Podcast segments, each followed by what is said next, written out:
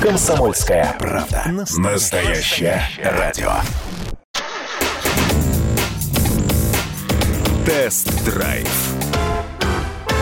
Здравствуйте, с вами Валентин Алфимов, и сегодня я расскажу вам о Renault Arkana. Это небольшой семейный кроссовер от французской марки. Разработчики, кстати, говорят, что построена машина как минимум наполовину на новой платформе. Уверен, внешний вид оценить удалось уже многим, их полно на дорогах, и это объяснимо. Французы старались сделать новое авто максимально доступным, но вот тут-то собака порылась. Но об этом чуть позже. Признаюсь, дизайн радует. Авторам удалось создать визуально совершенно новый автомобиль. Увеличенная колесная база тут сыграла главную роль. И еще один камень в огород тех, кто говорит, что Аркана — это Дастер только новый. А вы взгляните на них в профиль. Что общего? Да ничего, кроме зеркал. Ну а что в салоне? Если ничего не трогать руками, то кажется, что в целом неплохо.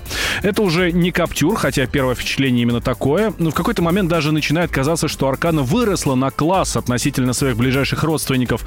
Но глаз выхватывают детали, которые не то что в топовой версии видеть не хочется. Ручки механических регулировок кресел, рычаг ручника и многое. Нет, море дешевого пластика. Да, кожа есть, но она тоже далеко не лучшего качества. Порой кажется, что об этот самый пластик можно даже колоть грецкие орехи, и ему ничего от этого не будет. Но с учетом идеологии Аркана, такие материалы здесь вполне уместны. Вот к чему нет претензий, так это приборная панель. Читаемость на уровне, пролистывание данных мгновенное и с помощью действительно удобных кнопок на спицах руля. Интересный момент. Как я уже отмечал, Аркана роскошно выглядит и сверкает светодиодными фарами во всех комплектациях комплектациях, подогревы сидений, руля, ветрового стекла, пожалуйста, 4 парковочные камеры и бесключевой доступ, тоже на здоровье. Но, ребята, где электропривод сидений? Или где задние подстаканники? Да дайте хотя бы лючок в багажник. Нет, их нет даже в максимальной комплектации.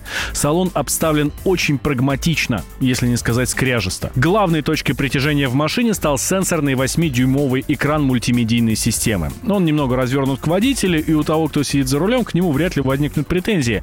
А вот пассажиру он может не прийтись по душе. Картинка на этом устройстве, надо сказать, не очень. Это касается и навигации, и камер обзора, пока это не образец для подражания вообще. Да и чтобы разобраться с меню, тоже стоит немало поломать голову. Оно жутко неудобное. Ну давайте о самом интересном. Это ходовые качества. А знаете, Аркана едет. И делает это очень неплохо. В городском потоке чувствуешь себя уверенно. Да, немного туповато, пара двигатель-коробка, но ко всему можно привыкнуть. И тут надо запомнить. Нажимай на педаль за секунду до того, как тебе надо ускориться. Нет претензий к реношке и по рулению. Признаюсь, я просто получал удовольствие, особенно от парковки. Остается добавить только про цены. Они вроде бы снимают все вопросы по ее неказистости. Машина в максимальной комплектации Edition One стоит всего полтора миллиона рублей. Это за турбомотор и вариатор, климат-контроль, 6 подушек и все-все-все остальное. Причем это цена полноприводной версии, а переднеприводный кроссовер еще на 80 тысяч дешевле. С вами был Валентин Алфимов. Водите аккуратнее.